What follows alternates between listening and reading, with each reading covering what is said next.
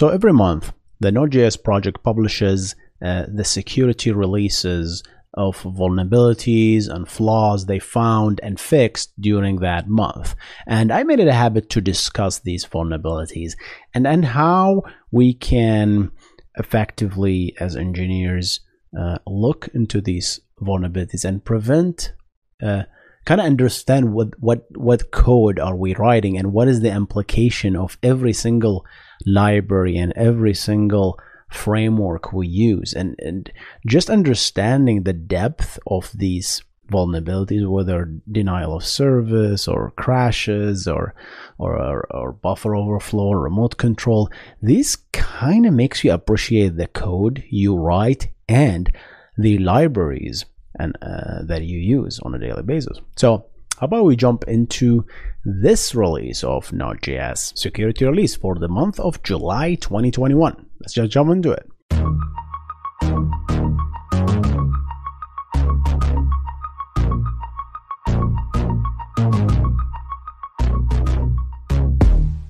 Welcome to the Backend Engineering Show with your host, Hussein Nasser. This is the show where we discuss the art and the craft of building software and cover recent news on backend technologies. If you enjoy the show, make sure to subscribe to the YouTube channel and rate it on Spotify and Apple Podcast. With that said, let's get on with the show.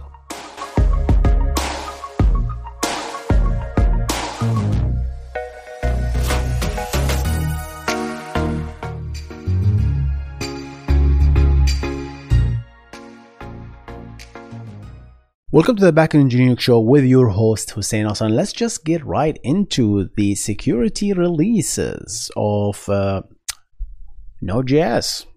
So starting from the first one, libuv upgrade out of bound read medium. This is a medium vulnerability. Node.js is vulnerable to out of bound read in libuv uv underscore idna to ascii function, which is used to convert strings to ascii. This is called by the node D N S module lookup function and can lead to information disclosure or crashes.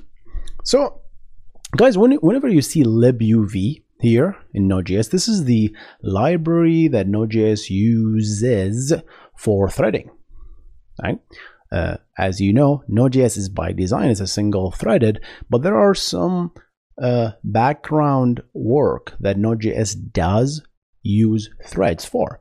Example is asynchronous reads in the disk and also domain name server query, D N S queries. Yes, Node.js uses, D- uh, uses threads to perform D N S, and that's why we have this particular fix for a D N S specific query. I talked about threading in Node.js. If you want to learn more about that topic, it was a lengthy topic discussing in deep threading in Node.js in particular.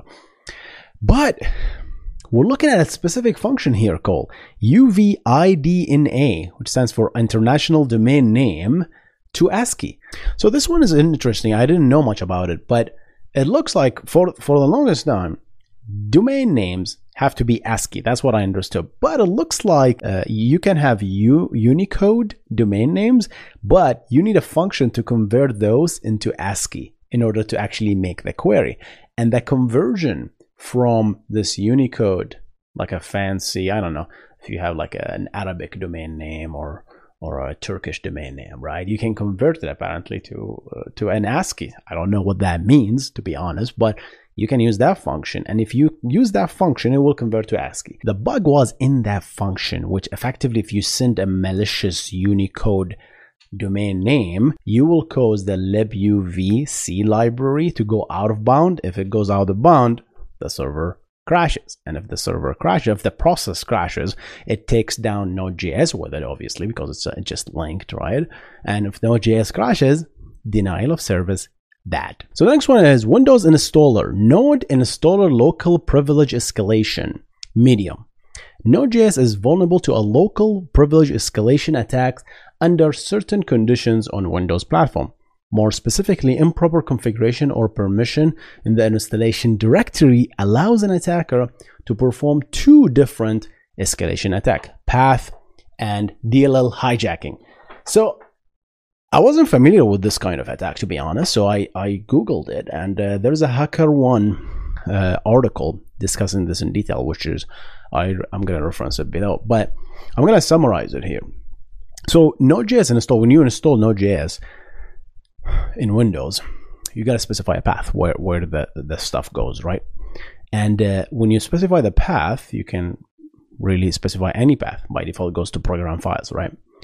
And what that installer does, it uh, the problem with that installer was it was giving built-in users, all users, full access, write and read to this directory. So I might say, saying, okay, big deal. Who are the users?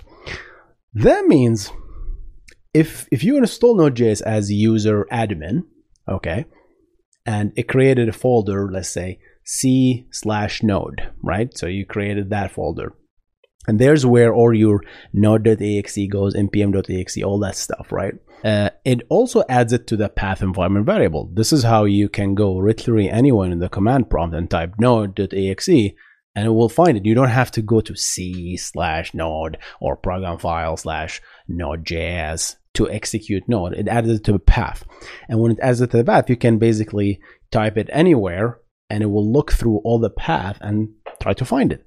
This is where this particular hijacking, uh, path hijacking comes into play. The bug was that directory that the installer creates gives full access to all users to read and write. You might say, so what's the what's the problem with that? Well, if I'm if, if the admin installs Node.js and installs it in C node, I as a, an, a normal user on the same machine with simple privileges, I can go and go to C node and paste a file that is malicious, and I name it node.exe, or I name it npm.exe. And now any user on this machine that runs node will execute my file because because of the path, right? Because we're hijacking the path. We're looking through all this stuff. It's like, oh, oh, node.js is actually in this directory, right? And it will say, oh, this is a node. This is npm. Hey, you asked for npm.exe. That's it. And that's how we hijack the path. So it's very interesting, a little bit dangerous. But if you think about it, eh, yeah, I mean, I don't know about you guys, but if I never, I never use this multi-user feature in, in Windows. I mean, if it's a single machine, it's my machine. Nobody else can access this machine, right? It's my laptop, right? I'm gonna install it. It's my personal use. But maybe in a virtualized environment, like a Citrix kind of a farm environment, right? Where you can have one machine but multiple users, I can see that as a little bit dangerous. If like a virtualized development environment, that will be dangerous. I might be wrong though. N P M upgrade. So two vulnerabilities, we're gonna read it. It's the same exact vulnerability almost, but it's a different package. It's regarding to regular expression denial of service, or ReDoS. Of course, let's name everything up. Let's give let's give everything a name. Sure, ReDoS. Apparently, this is a new thing. It's high. So this is vulnerability. This is a vulnerability in the S S R I N P M module, and did, I didn't know what this is. Apparently, it's a popular library that does parsing and regular expression, right? N P M module, which may be vulnerable to denial of service attacks. So what, what does this do? So this is a bug in a specific regular expression. If in this S S R I, if you passed in a nasty specific regular expression that is long, right, and specially crafted, it can crash the S S R I module, which crashes your node, obviously. If your node crash, denial of service, right?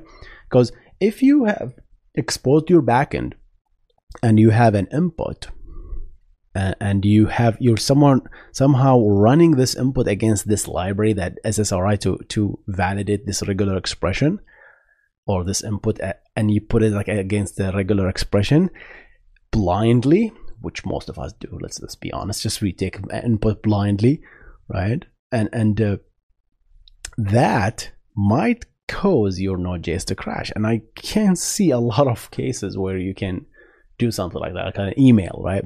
You send an email, you put it in a regular expression, right, to validate if this is an email or not. I mean, mind you that most uh, uh, email regular expression will be done in the client side, but I can see that you might have do you can do it on the client and the server side as well, in the backend. So if you do that and you let the user send any regular expression they want willy-nilly, you might crash your Node.js server, and that's dangerous. I think that's why it's set as high. So a small correction here in the regular expression. The regular expression submitted by the attacker will cause what's called a catastrophic backtracking. It's going to cause the engine to evaluate that regular expression in the worst case scenario, which causes obviously more time, more C P U, and as a result, it's going to cause this kind of denial of service. Right? It might cause a crash, but not necessarily. It's just it will starve other processes from your precious C P U. So just wanted to add that note. I'm going to link the article discussing this in details as well. It's very fascinating. All right, guys, that was it for me today. Uh, make sure to update your latest and greatest Node.js uh, version. And I uh, hope you enjoyed this video. Very quick. And uh, we're going to see you in the next one. You guys stay awesome. Goodbye.